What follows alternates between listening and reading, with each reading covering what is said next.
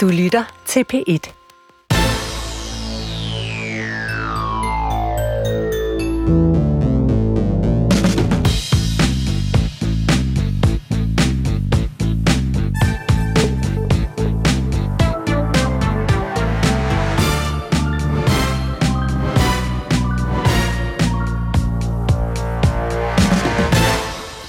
Goddag og velkommen, Martin Krasnik.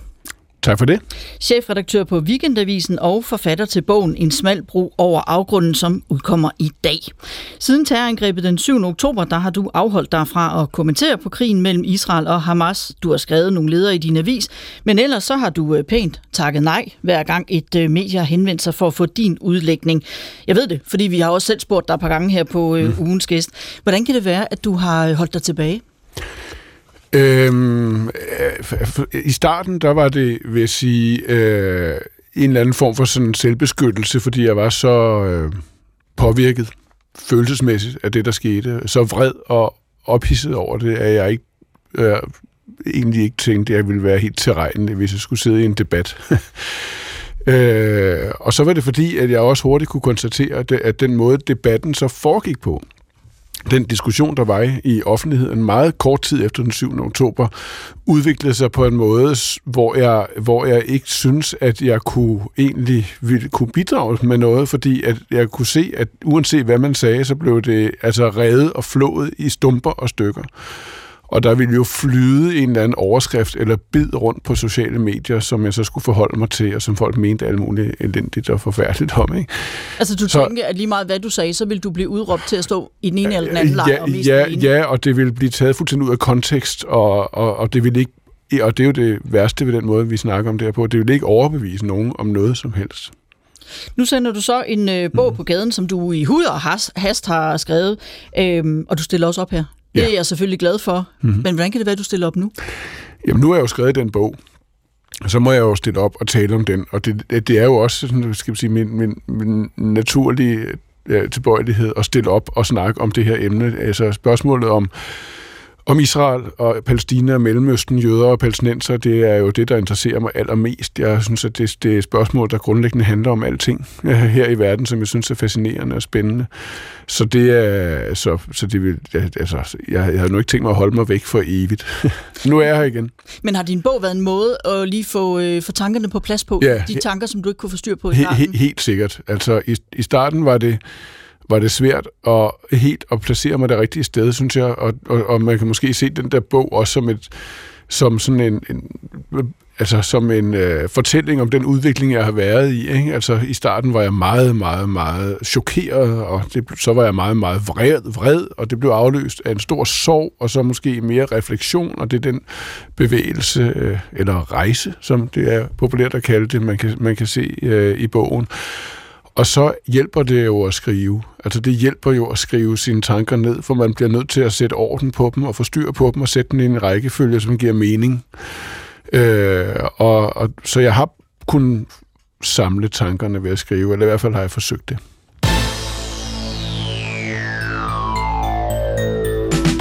Intet demokrati med besættelse står der på det skilt, som Martin Krasnik bærer ved en demonstration i Israel. Han har i overvis været fortaler for en tostatsløsning, en løsning, hvor både israeler og palæstinenser kan leve trygt i hver deres land. Men den 7. oktober sendte ham i chok. Hamas terrorangrebet markerer en skillelinje, en skillelinje for en fremtidig fredsproces og en skillelinje for, hvordan livet som jøde i Danmark kan leves. I bogen En smal bro over afgrunden fortæller Krasnik om krigens indflydelse på ham og hans familie, om den konflikt, der er vævet ind i hans egen familiehistorie, og om de store selvopgør, der skal til i både den israelske og den palæstinensiske lejr, hvis der nogensinde skal komme fred. Martin Krasnik er ugens gæst. Mit navn er Pia Røn, og for god ordens skyld, så skal det lige nævnes, at det her program er optaget torsdag aften. Velkommen til. Det er så alvorligt, som det kan blive, sagde statsminister Mette Frederiksen om øh, den øh, antiterroraktion, hvor politiet øh, torsdag har anholdt øh, tre personer i Danmark. Tre personer, som vil blive sigtet for overtrædelse af straffelovens bestemmelse om terror. Det er jo meget begrænset, Martin Krasnik, hvad vi ved på nuværende tidspunkt. Men vi ved i hvert fald, at det jødiske samfund øh, blev briefet inden, og vi ved også, at der er blevet aflyst en meget stor fejring, jødiske Hanukkah-fejring på Rådhuspladsen torsdag aften. Hvilke tanker løb der sådan igennem dit hoved, da du hører om det her? Det var særligt, da udtrykket jødiske lokationer blev brugt i forbindelse med pressemødet torsdag eftermiddag, øh, at der løb tanker igennem øh, hovedet på mig og en kold fornemmelse ned ad ryggen. Øh, fordi jødiske lokationer, det ved alle jo, hvad er. Det er den jødiske skole, det er synagogen, det er, det er steder, jeg selv kommer meget ofte. Øh, og, og vi ved jo ikke, hvad det er for en terrortrussel, eller hvilken plan man har fået forpuret her. Men, men vi ved, at de, altså, at de jødiske lokationer er øh, truet på et niveau, som er meget højt, og at de er beskyttet af bevæbnede vagter og har været det meget lang tid. Og når, når der sker sådan noget her, så får det jo, altså, sætter det jo mange øh, ret dystre tanker i gang, både hos mig og hos alle, der har børn på den jødiske skole, eller kommer i synagogen, eller, eller bevæger sig aktivt rundt i det jødiske samfund. Og de er jo desværre meget konkrete, de tanker, fordi øh, det, det, der skete den 7. oktober, var så konkret og så udpenslet, og vi har fået det vist og fortalt og forklaret og bevidnet i en grad, at det ikke er særlig svært at danne sig nogle meget uhyggelige billeder i hovedet. Ja, lad os lige øh, spole tilbage til den 7. oktober, fordi selvom du siger, at den her krig har på en måde gået på i 100 år, så markerer den 7. oktober også en øh, skillelinje. Godmorgen, vi er i gang med TV Live. Det israelske militær oplyser her til morgen ifølge nyhedsbureauet Reuters, at man er forberedt på krig, og det sker efter, at den palæstinensiske Hamas-bevægelse har indledt et angreb på Israel. Så lød det altså øh, lørdag den 7. oktober, en morgen, hvor du tidligere op, Martin Krasnik. Tag os lige med her. altså den 7. oktober, øh, det var jo øh, Øh, Øh, det var en lørdag. Det var, øh, til, jeg står tidligt op, uanset hvilken dag på ugen det er, for jeg har små børn, og de vågner tidligt. Først den ene, øh, så den anden, og så den tredje, og de går i gang med alle deres ting og sager. Øh, og, og det er jo så normalt, som det overhovedet kan være. Ikke? Og jeg, det var, øh, det, jeg ved ikke, om man kan huske, det var sådan ret varmt der i starten af oktober. Jeg kan huske, at jeg, jeg gik der og tænkte, det var da utroligt. Åbnede døren til uh, terrassen og, og, og, og fik noget frisk luft ind, og kunne konstatere, at der var ikke så mange planer for den weekend. Uh, det var også en speciel weekend, øh, fordi det er, der, der er en stor jødisk øh, højtid, øh, hvor man øh, fejrer, at man nu igen har fået læst hele det gamle testamente forfra og bagfra, og skal begynde forfra næste uge. Øh, det er sådan en, en stor jødisk fest. Øh, så det var, det var sådan en meget skøn start på weekenden, med en kombination af det helt nære og almindelige, og, og så sådan det lidt større. Ikke? Men så opdager du pludselig, at der er noget helt galt. Ja, så, øh, så har jeg, altså, jeg, tror, jeg læste mobiltelefonen lidt væk, fordi de første par timer, ikke? altså sådan en dag starter jo ved seks-tiden, ikke? og øh, ret hurtigt at derefter, der er terrorangrebet i Israel jo i gang, det ved jeg jo ikke, øh, men så tænder jeg min telefon sådan halv ni i tiden, og så kan jeg jo se, at der er noget fuldstændig, fuldstændig galt. Det vælter ind med alle mulige øh, meget korte øh, beretninger øh, og opråb og erklæringer om, der er noget, ja, det er helt tydeligt, der er noget helt galt dernede i Israel, at der er et kæmpe terrorangreb i gang. Og så er den weekend ligesom totalt forandret. Du siger øh, det her med, at du sådan bliver hensat i en eller anden form for tranceagtig tilstand. Hvad, hvad, hvad er det, der sker der? Jamen, det er fordi, det er så voldsomt. Altså, det er så voldsomt, og det slutter ikke. Det bliver ved. Det er det, det, altså det er jo ikke bare den dag, men heller ikke, altså heller ikke bare de følgende dage, men i ugevis er det, er det, jo, er det jo ikke bare uklart, hvad der præcis er sket, men det, der er sket, bliver også bare værre og værre. Det udvider sig hele tiden. Altså, det er som at se sådan en, en gyserfilm, hvor man godt ved, at det, kan, det bliver sgu nok værre, det her, men alligevel får man et chok, når man ser en ny, eller en ny scene, ikke? Og det, og det, det er, og det, altså, jeg, og, og, og, og så flyder der hos mig jo alle mulige billeder og tanker sammen, så, som jeg normalt kan adskille. Altså, altså mit eget liv i Danmark og det, der foregår i Israel, men også nutiden og fortiden, altså fordi det vækkede jo det angreb nogle meget dybe traumer og billeder fra fortiden, hvor jøder er blevet angrebet på fuldstændig vildt bestialsk vis. Så, så på den måde, så var det, det var sådan en, øh, det var sådan et, ja, det var en sammenflydning af af alt muligt, der gjorde det meget, meget svært at vide helt præcis, hvor jeg skulle stå. Og selvom du siger, at det vækker øh, mange billeder også fra fortiden, så kalder du alligevel den 7. oktober for en, skille, en skillelinje, en skældsættende begivenhed, hvorfra man ikke kan spole, spole tiden tilbage. Hvad mener du? Jamen, det synes jeg næsten, det er på alle måder. Nu var jeg jo ikke, jeg levede jo ikke under holocaust eller under, under øh, overgreb og pogromer mod øh, jøder i Østeuropa før i tiden. Jeg har jo levet i ret, ret grundlæggende sikkerhed, og det har jøder i Danmark og i Vesten jo faktisk også. I Israel har der været en forestilling om, at selvom der var en eller anden form for konflikttilstand altid, så havde man dog et, et, en stat og et sikkerhedsapparat, der kunne beskytte en mod altså helt enorme øh, katastrofer. Man havde vendet sig til at leve i en eller anden form for lille undtagelsestilstand, nogle gange større, men på sådan relativt lavt plus. Det var en slags normalitet. Ligesom man i Danmark har vendet sig til, at der står bevæbnede politifolk foran ens børns skole. Altså det, det bliver på et eller andet tidspunkt til noget, der er normalt. Men så sker der noget som det her, som er fuldstændig vildt og grænseoverskridende, hvor alle former for beskyttelse og forestillinger om, at der er nogen, der faktisk er i stand til at beskytte en, falder. Øh, og det bliver grænseoverskridende. Øh, og for alle nulevende jøder, så, så, var det, så var det så grænseoverskridende, at man må sige, det, altså det, det ændrer simpelthen ens perspektiv på tilværelsen i en grad, at det ikke rigtig kan skrues tilbage igen. Du siger det her med, at man jo allerede nærmest har vendet sig til, at der skal stå politi ved ens børns skole. Øh, hvordan ændrer det jeres hverdag? Jamen det, det ændrer jo faktisk ikke hverdagen, og det er det, der er så på en måde lidt uhyggeligt, fordi hverdagen var jo i forvejen sådan, at man afleverer børnene på skolen og går forbi bevæbnede politifolk. Og hverdagen var i forvejen sådan, at når man så hentede dem igen, så var det også sådan, og den var faktisk også sådan, at man nogle gange, eller jeg i hvert fald nogle gange, havde sådan nogle, fik sådan nogle billeder i hovedet. Ikke? Altså når man, når man står der på skolen, eller skal til en eller anden ting, der har at gøre med det jødiske samfund, tænker, hmm, er der styr på sikkerheden? Kunne der være noget? Kunne der være nogen? Er der flere politifolk, end der plejer? Hvordan kan det være? Sådan nogle ting. Ikke? Det bliver så på en eller anden tidspunkt... Det, altså, man bliver nødt til at gøre det til noget normalt. Altså, ellers kan man jo ikke fungere. Men, men, men, men når der så sker sådan noget her, hvor alle forsvarsværker falder, og hvor det, der sker i Israel, har en så direkte afsmittende øh, effekt, konsekvens for os, der bor, jøder, der bor i resten af verden, så falder forsvarsværkerne jo også her.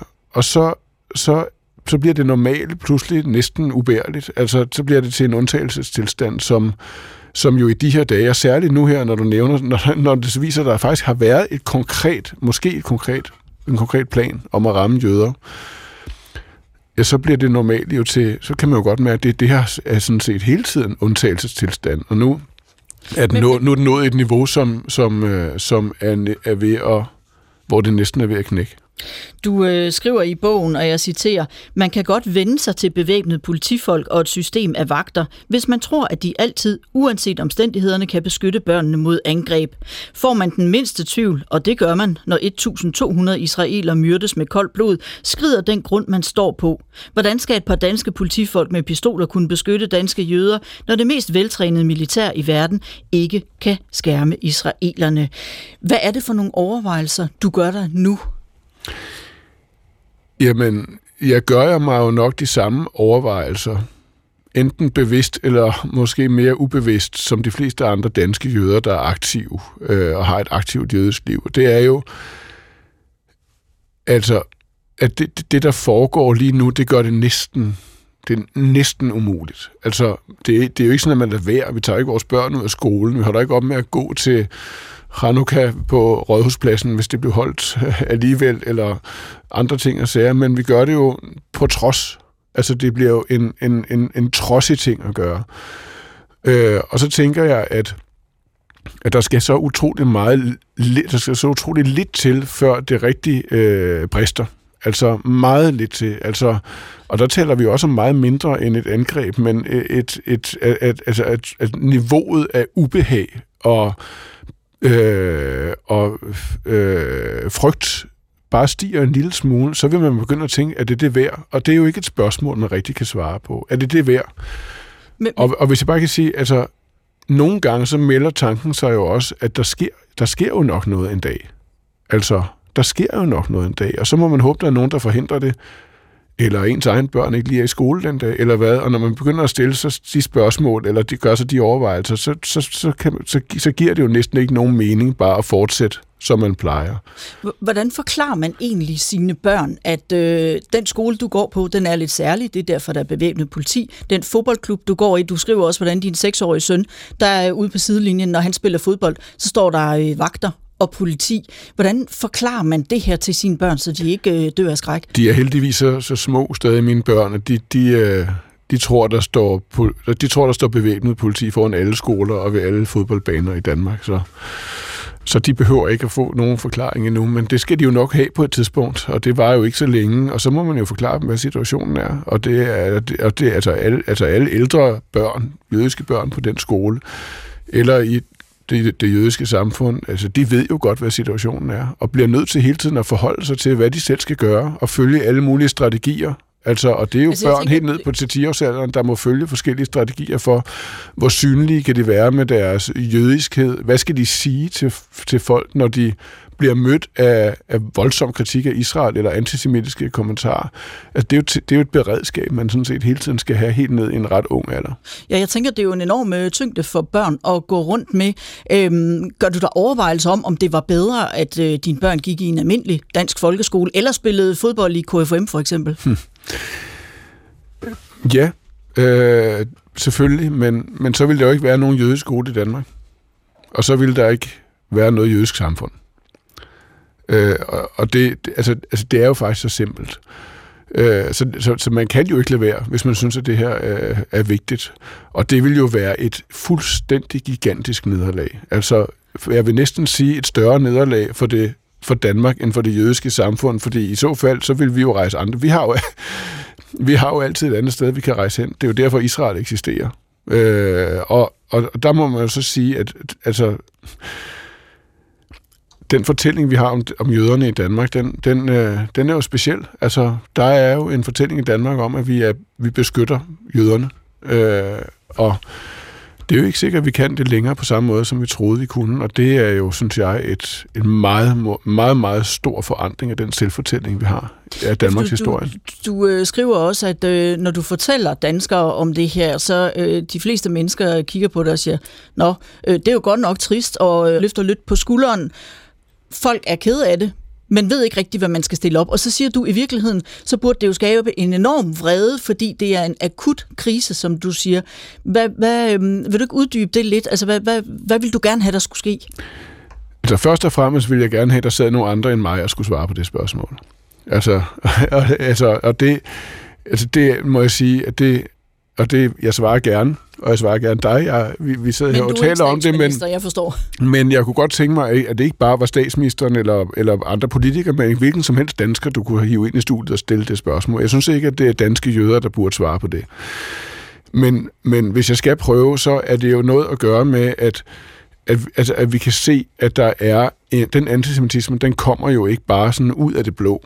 Den kommer forskellige steder fra. Den er lige nu, den har det ikke altid været, engang kom den fra Europa, nu kommer den fra Mellemøsten og arabiske miljøer, men den forplanter sig også til resten af den offentlige debat. Øh, det skal vi gøre noget meget, meget markant og meget, meget øh, voldsomt ved. Altså, det går simpelthen ikke, at man den danske folkeskole ikke kan diskutere det her, fordi folkeskolelærer er bange. Og det, det er jo situationen for, for, for øh, rundt omkring øh, i dag at der skal sættes meget, meget markant ind. Øh, og, og det handler jo om at kunne undervise i nuancerne i en konflikt i Mellemøsten og forholdene for jøder i Europa. Øh, ved, øh, og ellers, ellers ved jeg øh, snart ikke. Altså, jeg kigger ud på den debat, der udfolder sig, og kan se, at der at tingene bliver blandet sammen på en måde, som er decideret farlig og som føder den antisemitisme, som vi ser. Hvad mener du med blandet sammen? Jamen, øh, konflikten i Mellemøsten bliver set som noget, der, øh, eller bliver, bliver noget, der har at gøre med mig, eller alle vestlige jøder, øh, når man ser øh, alle israelere som sionister, og alle jøder i verden som sionister, og bruger ordet sionisme på samme måde, som mange palæstinenser gør det, og araber gør det, nemlig som et udtryk for noget af det værste, man overhovedet kan være. Øh, folkemorder, racist, etnisk udrenser. Altså det, er, altså, det er blevet til et udtryk, som som dehumaniserer dem, der er det, og dem, man beskylder for at være det. Øh, fordi hvem, man kan jo ikke rigtig diskutere med en folkemorder. Hvad skal man snakke om? En barnemorder, hvad skal man snakke om? Og det lukker jo for debatten, det lukker for nuancerne, det lukker fuldstændig for den nysgerrighed, der er nødvendig for at kunne sætte sig ind i, hvad den her historie faktisk handler om. Og det er jo i sidste ende ret farligt. Du har jo tidligere været på gaden og demonstrere for en fredelig løsning i øh, konflikten mellem Israel og Palæstina. Ja, du har sågar demonstreret i Israel med et øh, stort skilt med ordene Democracy and Occupation cannot coexist. Hmm. Har du egentlig været med i demonstrationer efter 7. oktober? Nej, jeg har ikke været med i nogen. Hverken hvad man, hvad kan man kalde pro-palæstinensisk eller pro-israelsk. Jeg, jeg, jeg føler mig ret dårligt tilpas i demonstrationer, og det gjorde jeg egentlig også før den 7. oktober. Øh, men, men jeg, jeg har været med i demonstrationer i Israel, fordi det har jeg ikke kunnet lade være med, når jeg har været dernede, og særligt ikke det sidste år, fordi der er så meget på spil. Øh, men jeg har ikke været med i nogen demonstrationer, og jeg har har desværre, må jeg sige, ikke været med i nogle af de pro-palæstinensiske demonstrationer, der har været næsten dagligt siden den 7. oktober. Nå, nu siger du desværre. I ja. bogen, der beskriver du, øh, at du sidder i din bil, øh, jeg tror det er inde ved Christiansborg, øh, en novemberdag, og ser en af de her demonstrationer komme gående. Øhm, du går ikke ud af bilen for Nej. at være med? Nej, jeg kører, der, jeg kører simpelthen decideret derhen for at sidde i nærheden af den og kigge.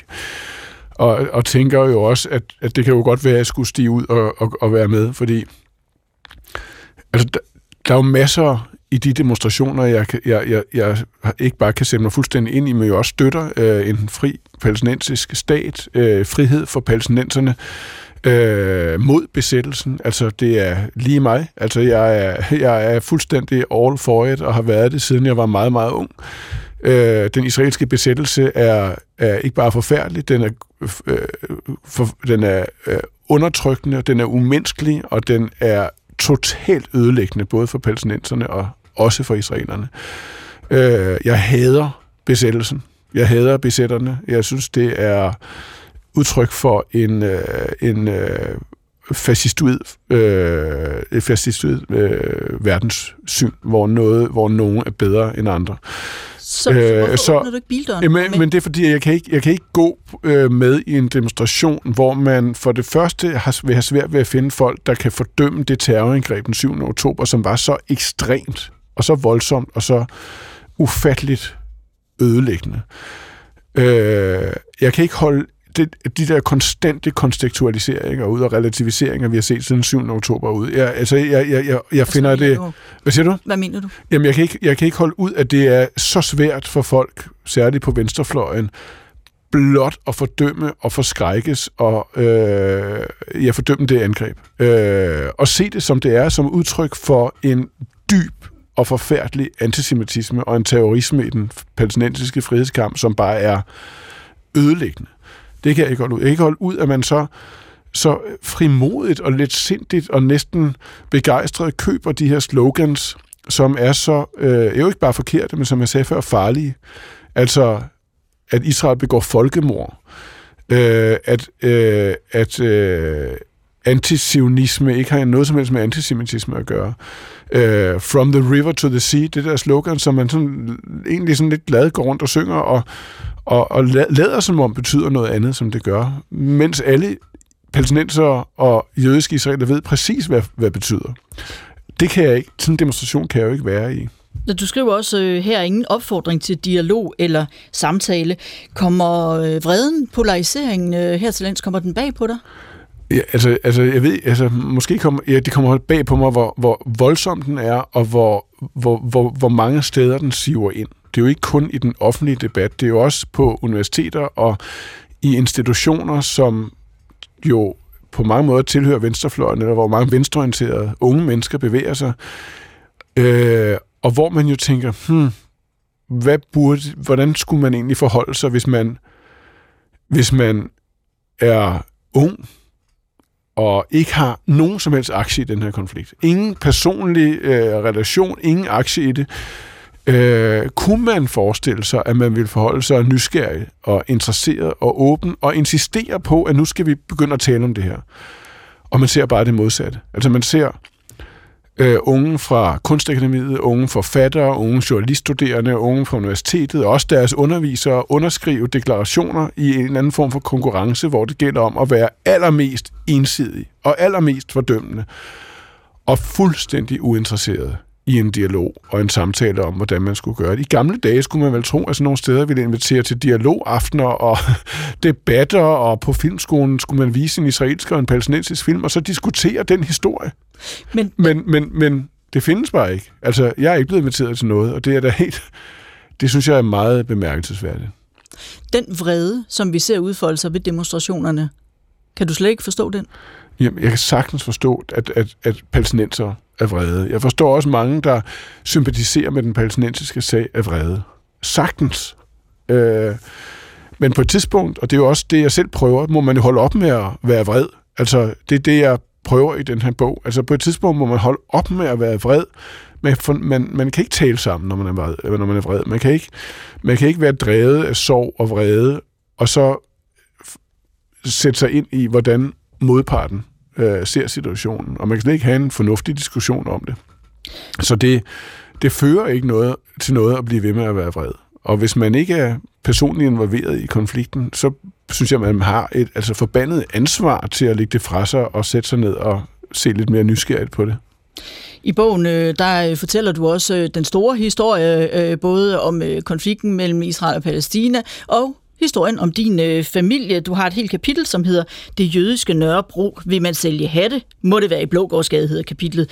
Du beskriver her blandt andet øh, dine oldeforældres øh, tilværelse i København fra 1916, om hvordan de integrerer sig sammen med mange andre jøder, som er ankommet til København. Hvad, hvad vil du egentlig gerne fortælle med det kapitel?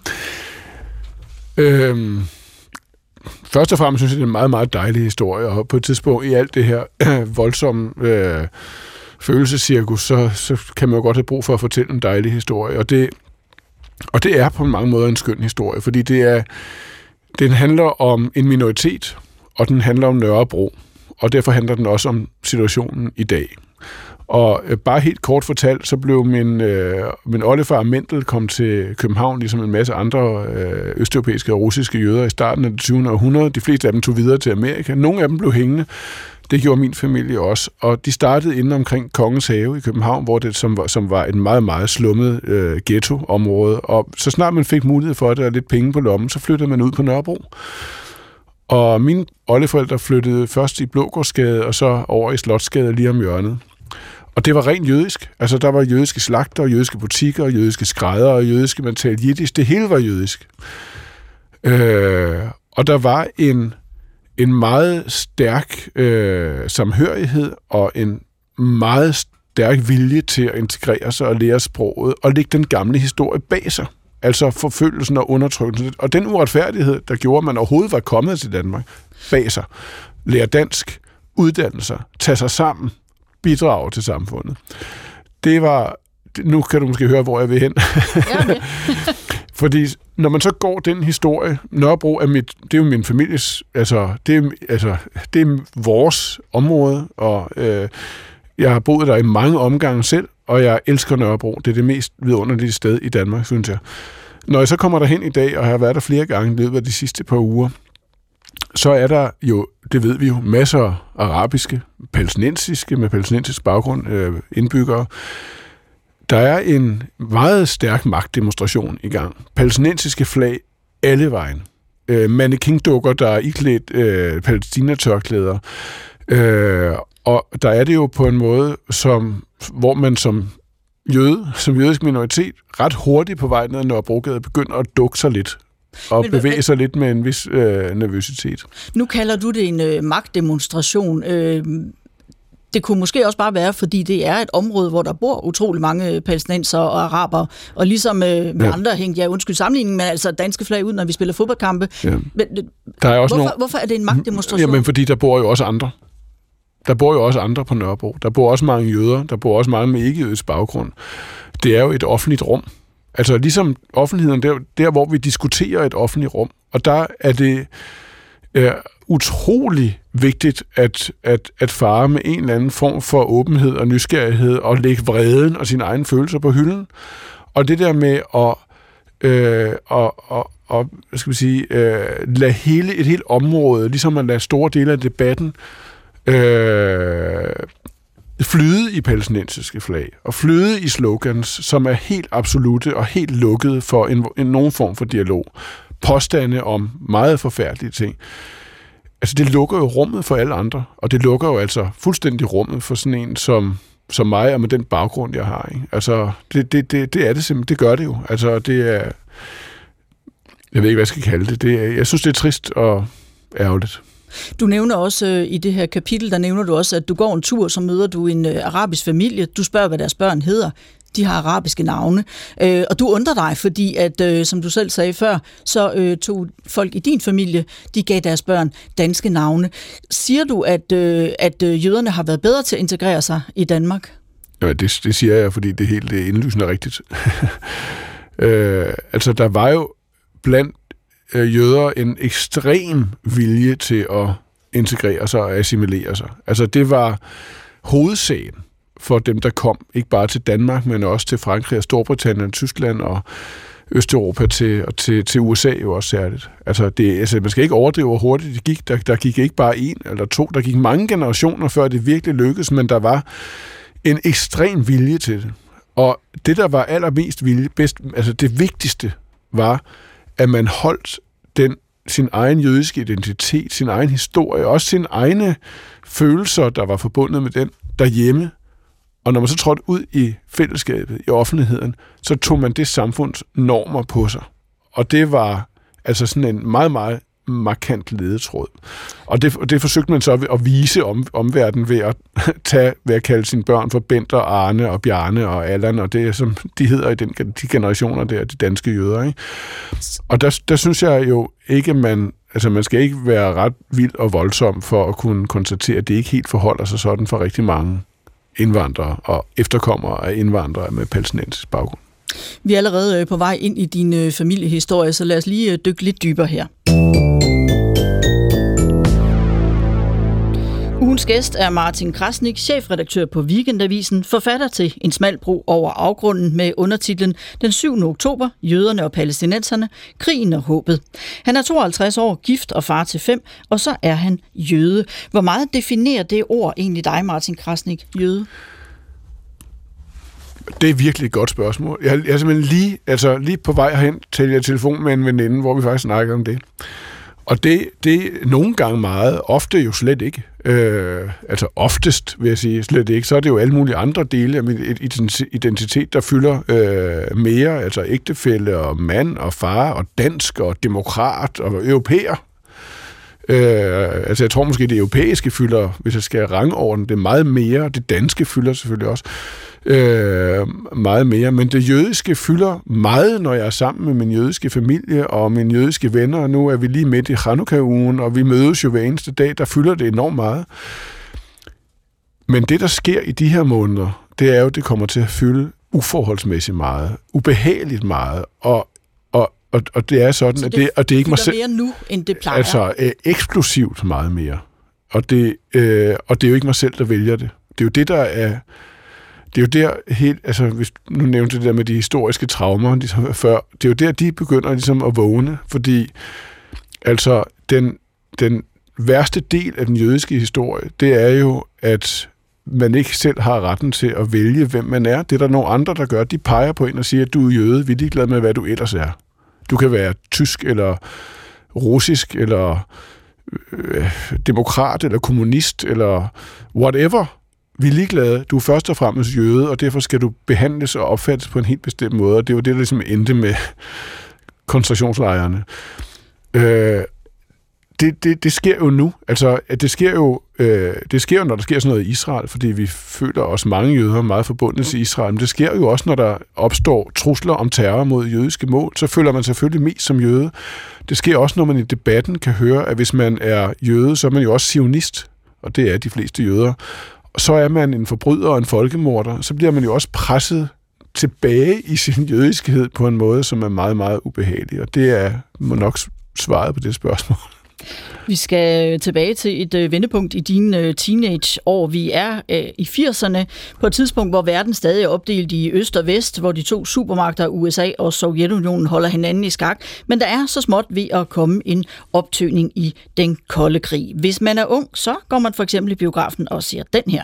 The point is, ladies and gentlemen, that greed, for lack of a better word, is good.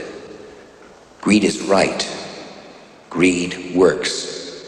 And greed, you mark my words, will not only save Teldar Paper, but that other malfunctioning corporation called the USA. Det er Michael Douglas i Wall Street. Det er det nemlig Gordon Gekko, som, øh, gør, øh, som gør grådighed til det nye fede jobbierne vinder mm. frem. Øh, samtidig så hører vi jo så øh, Madonna, der synger om at være en material girl og have en toyboy. Oh, det er dejligt. Hvad der knap så dejligt, det er så, at den frygtede sygdom AIDS breder sig og får Sundhedsstyrelsen til at lave en kampagne om sikker sex direkte rettet mod øh, de unge, med tidens store danske stjerner i spidsen. Jeg ved, hvad jeg vil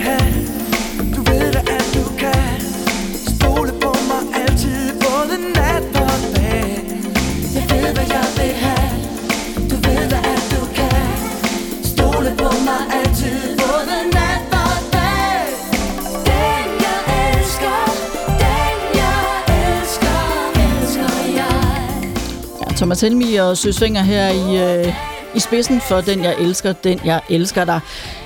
Martin Krasnik, 9. klasse. Hvem er han?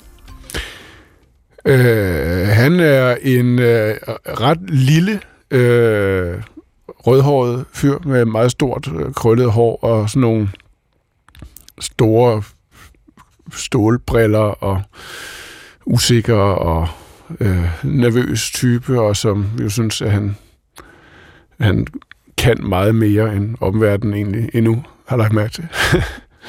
Og så sker der jo noget, ja. øh, fordi øh, du går på Karoline skole, den jødiske ja. skole, og der bliver I sendt på, øh, på sådan et ophold øh, til Israel, hvor I skal gå i skole øh, i en længere periode. Hvad, hvad, hvad betyder det for dig? Hvad gør det ved dig? Jamen, det er helt skældsættende. Øh, det er et ophold, som alle, der går på Karolineskolen, kommer på på et eller andet tidspunkt, enten 8. eller 9. klasse, og det er længere tid, en måned eller to, hvor man jo altså opholder sig i Israel og oplever det israelske samfund. Øh, Israel har betydet meget for min øh, familie altid, øh, fordi en del af den, øh, er en del af den, som, som overlevede holocaust, og som ikke endte i Danmark eller andre steder, faktisk kom til Israel. Øh, og fordi jeg og min familie boede der, da jeg var helt lille, i øh, starten af 70'erne under Yom Kippur-krigen i, i, i 73, og min lille søster blev født dernede midt under krigen, så hele den fortælling betyder meget i min familie. Øh, så at komme derned, det var så første gang, at jeg som stor øh, kom derned, og, og, mm, og opleve det på den måde var fantastisk. Det jødiske er jo noget mærkeligt diffust noget. Hvad, hvad, hvad, det kan du også høre, når du spørger mig om det, jeg taler om det. Hvad, hvad er det egentlig? Er det religion? Er det kultur? Er det historie? Er det, hvad er det egentlig? Det, det er det hele, og det er ikke noget af det. Og, og sådan er det jo med det jødiske. Det er også det, der gør det så skønt og fascinerende. Men så kommer man til, Dan- til, så kommer man til Israel, og så kommer man ned til en lufthavn, der er opkaldt efter den første præsident, og øh, byer øh, og, øh, og, og gader og stræder, der er opkaldt efter øh, store jødiske eller israelske forfattere, kunstnere, navne, politikere. Øh, man kommer ned til steder, man kan genkende. Det er steder, det er håndgribeligt. Man kan tænde for radioen, og de taler hebraisk, og der er vejrudsigter, og der er noget i fjernsynet, og det er et sted, der findes, og det er fysisk. Det er vildt at opleve første, første gang. Det er det altså som jøde, fordi det er, det, det, det, det, er, det, det er noget, man aldrig rigtig har prøvet før. Men alligevel, når du beskriver, øh, ikke så meget her i din mm. opvækst, men senere, så beskriver du, øh, hvordan samfundet, det jødiske samfund, det både er sådan en meget øh, tryg familie at være en del af, men det kan også indimellem være lidt øh, klaustrofobisk. Du skriver på et tidspunkt, at du melder dig ud. Du skriver øh, noget i med, jeg orker ikke mere jøderi. Ja. Altså når man har været, jeg er jo den sidste generation, der har været vokset op inden for murene, altså på jødisk vuggestue, jødisk børnehave, jødisk skole, alle mine nærmeste venner er jøder, og, øh, og, og altså, altså, det er jo først min børns generation, der ligesom er trådt helt ud af ghettoen, om man så må sige, eller helt ud på den anden side af murene. Ikke? Øhm, og, og det klaustrofobiske, det, er, det, det, altså det opstår jo, fordi det er sådan en lille bitte menighed. Alle kender alle. Altså det er jo som en lille bitte landsby. Man får spat af det til sidst. Det er ikke til at holde ud jo. Altså, øh, så kommer man til Israel, og der er jo så jøder af alle slags. Der er sorte og brune og gule og hvide. Der er Øh, fattige og rige, der er trendy og utrendy, der er religiøse og ortodoxe, der er også fuldstændig sekulære hippier. Alle slags er der. Så det er sådan et helt vildt, fantastisk spejlkabinet, hvor man pludselig kan genkende sig selv blandt alle mulige forskellige mennesker. Så det åbnede jo også, samtidig med, at det var det, var det der, den der faste fysiske, fysiske realitet, så åbnede det også verden på en måde, som er meget forunderlig. Du øh, er der jo, mens øh, lige omkring tiden, øh, som jeg kan forstå det, øh, omkring øh, den, den første intifada, altså den palæstinensiske, den palæstinensiske oprør. Mm. Øh, hvilket indtryk gør det på dig? Jamen, der altså meget stort. Det var ikke lige under intifadaen, men, men, men det var tæt på, og der var meget stor diskussion om besættelsen. Og den var meget voldsom også i Danmark. Og der var øh, splittelse i det jødiske samfund, ligesom i alle europæiske jødiske samfund, om hvordan man skulle forholde sig til det.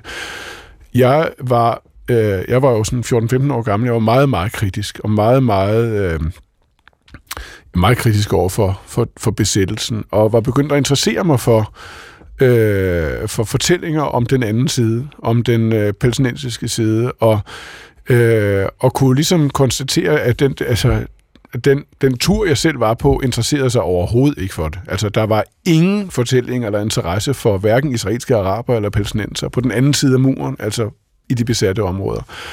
Og det synes jeg var meget mærkeligt og meget ærgerligt, men jo også meget symptomatisk, fordi det er desværre sådan, at langt de færreste jøder i Israel interesserer sig for den palæstinensiske historie. Du har jo så øh, i hele dit virke slået til lyd for en nuanceret tilgang øh, til den evige konflikt her mellem øh, Israel og Palæstina. Du har stået på jødernes ret til en stat, hvor I kan leve i fred og tryghed, og du har samtidig været fortaler for palæstinensernes ret til selv samme. Øh, terrorangrebet den 7. oktober, har det ændret noget ved det? Øh, nej, tværtimod vil jeg sige. Altså, nu er det jo endnu mere tydeligt, at, det, at den eneste løsning på det her, det er en det er jo to stater, der kan leve i fred og sikkerhed ved siden af hinanden. Det, der ændrer sig, det er en erkendelse af, at det er meget, meget svært. Det er jo en... Altså, jeg tror, man skal prøve at forklare, at det, det der foregår øh, med, at det er en, en borgerkrig, der har varet i, i 100 år. Og det, er, og det betyder jo, at det er mange generationer, der har været involveret i en krig mellem to folkeslag. Altså jøder og arabere, israelske jøder og palæstinenser i Mellemøsten. Og, og den har været udkæmpet på en meget, meget voldsom måde, hvor, øh, hvor den enes succes eller lykke eller befrielse var det præcis det samme som modpartens fiasko og ulykke og nederlag. Øh, og det er jo altså desværre det, vi også ser i dag. Det er en fortsættelse af den krig. Den bliver ved, og det er ikke bare en stat over for et en terrororganisation. Det er to folkeslag, der, der bekæmper hinanden, og som står og i en form for eksistenskamp, og det har det været lige siden, ja, nu kunne man sige 48, hvor Israel blev grundlagt, men det går meget længere tilbage. Så det er uløst. Konflikten skyldes, at man ikke har kunnet dele det lille åndssvagt stykke land der for enden af Middelhavet, og det kan man stadig ikke, og den eneste løsning må være, at det gør man. Det er ikke nemt, og det er blevet meget sværere, men det er stadig den eneste løsning. Ja, for lige nu så kører krigen jo øh, på fuld plus, øh, kan man sige. Når man har det øh, nuancerede synspunkt, som, som du har, hvor du siger, jamen der bliver nødt til at være en to-statsløsning. Hvordan har du det så med, med krigen, altså Israels agerende krigen? Øh, svært. Øh, svært. Meget svært. Øh, Øh, jeg, jeg har jo hele tiden haft det sådan, at Israel og der vil jeg sige, naturligvis måtte slå igen mod Hamas. Øh, og jeg har det stadig sådan, at jeg har jo nærmest fuldstændig umuligt ved at forestille mig, at man kan opnå nogen fred eller nogen forståelse, en fredsaftale, politisk løsning på det, hvis Hamas sidder i Gaza. Øh, altså Hamas er udtryk for en palæstinensisk terror, som har eksisteret i mange årtier, og som har jo ikke bare har ødelagt den ene det ene forsøg på at opnå fred og gennem forhandling efter det andet, men også udhulet den israelske fredsbevægelse fuldstændig. Man altså, kan også spørge, kan man opnå øh, fred, så længe Netanyahu sidder i? Det kan man heller ikke. Altså, det kan man, det kan man heller ikke. Øh, så, så jeg vil sige, at altså, hvis man ønsker, at den her, at den her krig skal slutte med, nu med en våbenhvile, så bliver man også nødt til samtidig at svare på, hvad så? Hvad gør vi med Gaza? Hvad gør vi med, med Hamas? Jeg tror ikke på, at det kan lade sig gøre at opnå noget som helst, hvis, hvis, hvis Hamas bliver siddende, og det gør de, hvis man bare stopper krigen. Og som du siger, så, så kan det heller ikke lade sig gøre, hvis Netanyahu bliver siddende. Altså, han er ikke interesseret i, at den her krig stopper, for at sige det mildt. Altså, han, han har præsideret over et land i konstant konflikt med palæstinenserne. Han har udbygget de her satans bosættelser Altså ikke bare gennem få år, men gennem årtier, og det er fuldkommen ødelæggende. Men jeg tror virkelig på, at, øh, at, at når det her er overstået, på et tidspunkt, for selvfølgelig stopper det på et tidspunkt, så vil, så vil der blive plads til nye politiske kræfter på begge sider, på alle sider. Og så er der nogle muligheder, som vi ikke har, har set før. Det håber jeg i hvert fald. Ifølge FN så er 18.000 mennesker døde i Israels angreb på Gaza. Øhm, der tales jo meget om det her med, er Israels reaktion øh, proportionel med det angreb, som kostede øh, 1200 israeler livet? Jamen, det, det, altså, hvis man regner på det på den måde, så er det jo ikke. Der er jo ikke noget, der er proportionelt med 18.000 menneskers øh, øh, død, selvom ganske mange af dem nok er Hamas-krigere. Øh, så, så på den måde, nej, det det er et regnestykke, man ikke nogensinde kan få til at gå op. Øh, og derfor synes jeg også, det er lidt svært at tale om på den måde.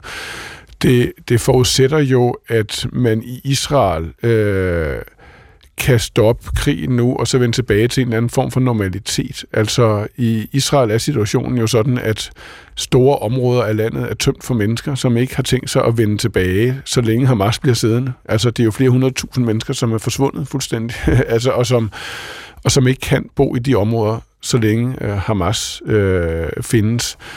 Så svaret er, nej, det er ikke proportionelt, det er der ikke noget, der er. Det er fuldstændig forfærdeligt. Det er en gigantisk, katastrofal ulykke. Jeg tror ikke, at Israel øh, gør, går, altså gør enormt meget for at undgå civiltab. Det gør de ikke, selvom de påstår det. Det handler om noget andet. Det handler om at smadre Hamas. Der er også en vis mål af hævn i det, desværre.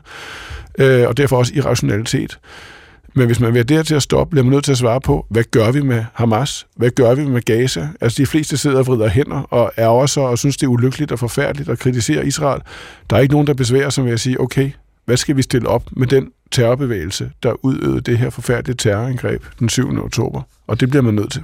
Nu hørte vi forleden øh, USA's øh, præsident Biden, som jo ellers har været en meget øh, trofast støtte af Israel. Han kom med en opsigtsvækkende udtalelse om, at Israel begynder at miste opbakning fra det internationale samfund på grund af, hvad Biden kaldte vilkårlige bumpninger.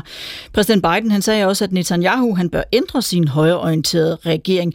Vi kan lige høre, hvordan det lød, da CNN's erfarne vært Dana Bash gik i Breaking News. This just in, a new candid message from President Biden on Israel. At a fundraiser in Washington just a short while ago, Biden told donors that Israel is losing support around the world and Prime Minister Benjamin Netanyahu needs to change his hardline government. Uh, wow, these are pretty uh, stark words from a president who has been, uh, in a robust way, supportive of what the Israeli government has been doing. Ja, wow, siger hun. Den her udtalelse, den gik jo straks øh, verden rundt. Hvilken betydning har det? Jamen, det har jo, altså, det, det har jo en, en, en det ved jeg ikke. Altså, det vil have en stor betydning, hvis der virkelig blev sat styrke og, og, og egentlig øh, handling bag, bag de ord. Altså, Benjamin Netanyahu burde for længst være gået af. Altså, han er en skandale. Han er en for, for, et forfærdeligt menneske. Han er en magtpolitiker, der udelukkende ser sin egen overlevelse øh, som prioritet i det, han gør. Og det gør han også nu i den her krig. Altså, det er virkelig, virkelig uhyggeligt, som, øh, han, at det er ham, der sidder der lige nu. Det må man sige. Det, og jeg stoler ikke på, på noget af det, der kommer ud af den mands mund. Og han Øh, ha, altså, så, han, han, han, skal, han bliver nødt til at falde, og han falder først, når han bliver presset til at bevæge sig ud af det lille hjørne, han sidder i, som handler om krig og konflikt og en undergravning af alt, hvad hvad jeg synes er væsentligt ved Israel. Og, og hjælper det så, at Biden han går jo ikke nok, det her, men det, det er jo det første skridt. Og, og, det, og, og der var et lille resolution. Skridt, nej, nej, FN's resolutioner betyder ikke noget, men det betyder noget, hvad USA gør. Og USA bliver nødt til at insistere over for Israel på, at besættelsen skal stoppe. Det er ikke bare noget med, at at, og det er, ikke, det er ikke om en uge, eller en måned, eller om to eller fem år. Altså, den skal stoppe nu, og Israel skal vise det ved at stoppe med at støtte bosætterne. Og USA og det internationale samfund har nærmest ikke gjort en skid for at presse Israel i den retning i mange, mange, mange år. Altså man har jo ligesom opgivet den, altså det, det spil der, og har ikke og tænkt, det må de, det må de simpelthen selv klare. Øh, den regering, så snart den bliver presset til at gøre bare den mindste lille indrømmelse over for palæstinenserne, så falder den. Det kan den ikke, for den ønsker det modsatte. Så det pres må meget gerne snart komme på Israel fra, fra USA. Det vil virkelig være på bør, høje tid. Bør man også lægge pres på at få begrænset de civile tab? Øh, ja, altså ja, i allerhøjeste grad jo. Altså det er altså, helt sikkert. Altså det er, altså som sagt, så mener jeg ikke, at Israel går, altså, går langt nok for at begrænse øh, civile ved I de her dage nærmest tværtimod bliver der jo bombet på en måde, som er helt grænseoverskridende. Og det er, det, det er jo forfærdeligt. Altså, øh, det er det, israelerne mener skal til lige nu for at få ødelagt Hamas. Men der, det er jo helt uklart, hvad det er, der egentlig er Israels mål. Altså, der er ikke nogen, der rigtig kan svare på det. Altså, hvad skal der ske om en uge eller en måned eller tre, når Israel trækker sig ud? Hvem skal så overtage i Gaza? Altså, der er ikke nogen, der vil svare på det, og slet ikke Benjamin Netanyahu, der fantaserer om, at Israel skal blive eller øh, bosættere, der fantaserer om, at der skal rykke bosæt, altså nye bosættere ind i, i Gazastriben. Det vil være en fuldkommen katastrofe.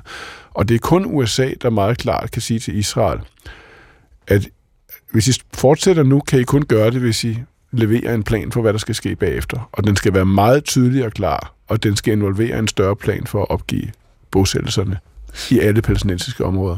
Du siger, at krigen vil stoppe på et tidspunkt, og så siger du, at den kan egentlig først stoppe, når Netanyahu han er røget. Men hvad er sandsynligheden for det? Den er stor.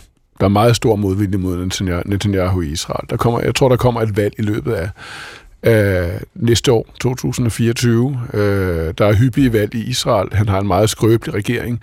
Og så snart det sker, så vil han blive stillet til regnskab for den gigantiske katastrofe, der, der udspillede sig den 7. oktober, som jo var en, et, et nederlag for hele den måde, han ser verden på, og den måde, øh, Israel ser palæstinenserne på. Altså sådan en Netanyahuisme, øh, en forestilling om, at man kan at man bare kan, kan, kan, kan ligesom parkere palæstinenserne ud på et sidespor og være ligeglad med dem og blive ved med at altså, køre på med bosættelser.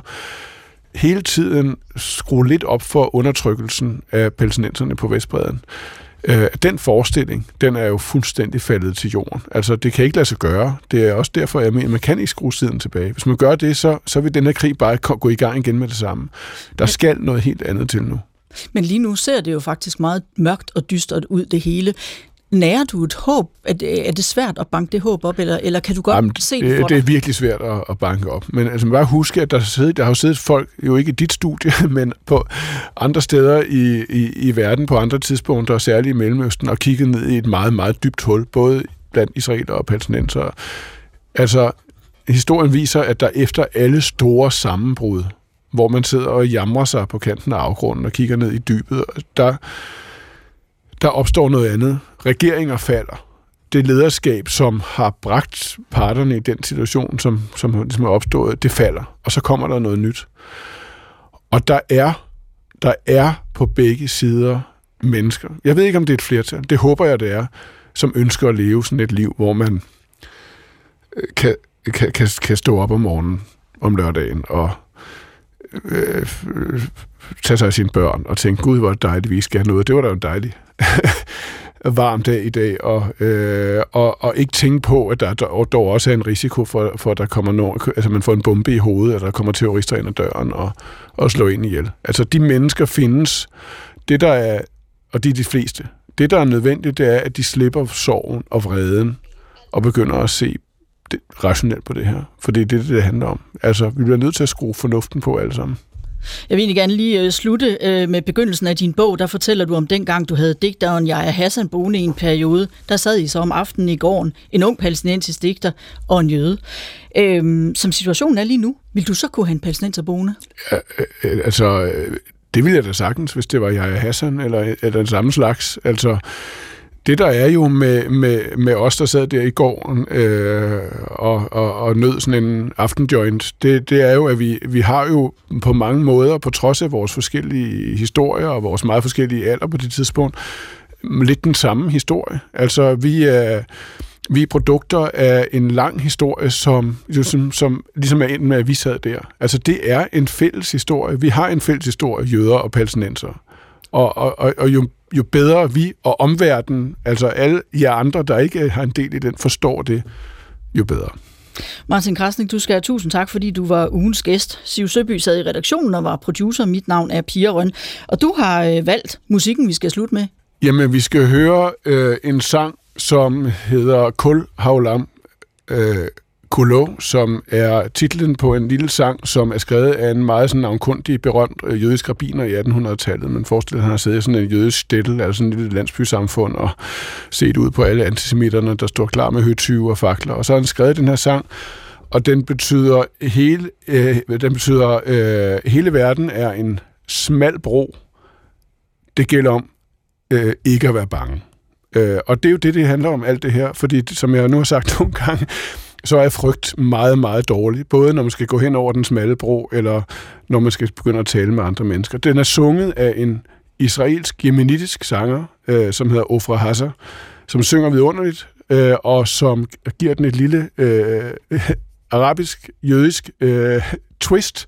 Hun er desværre død. Øh, hun døde faktisk af AIDS for nogle år siden, men sangen, den er stadig super fantastisk. Cool.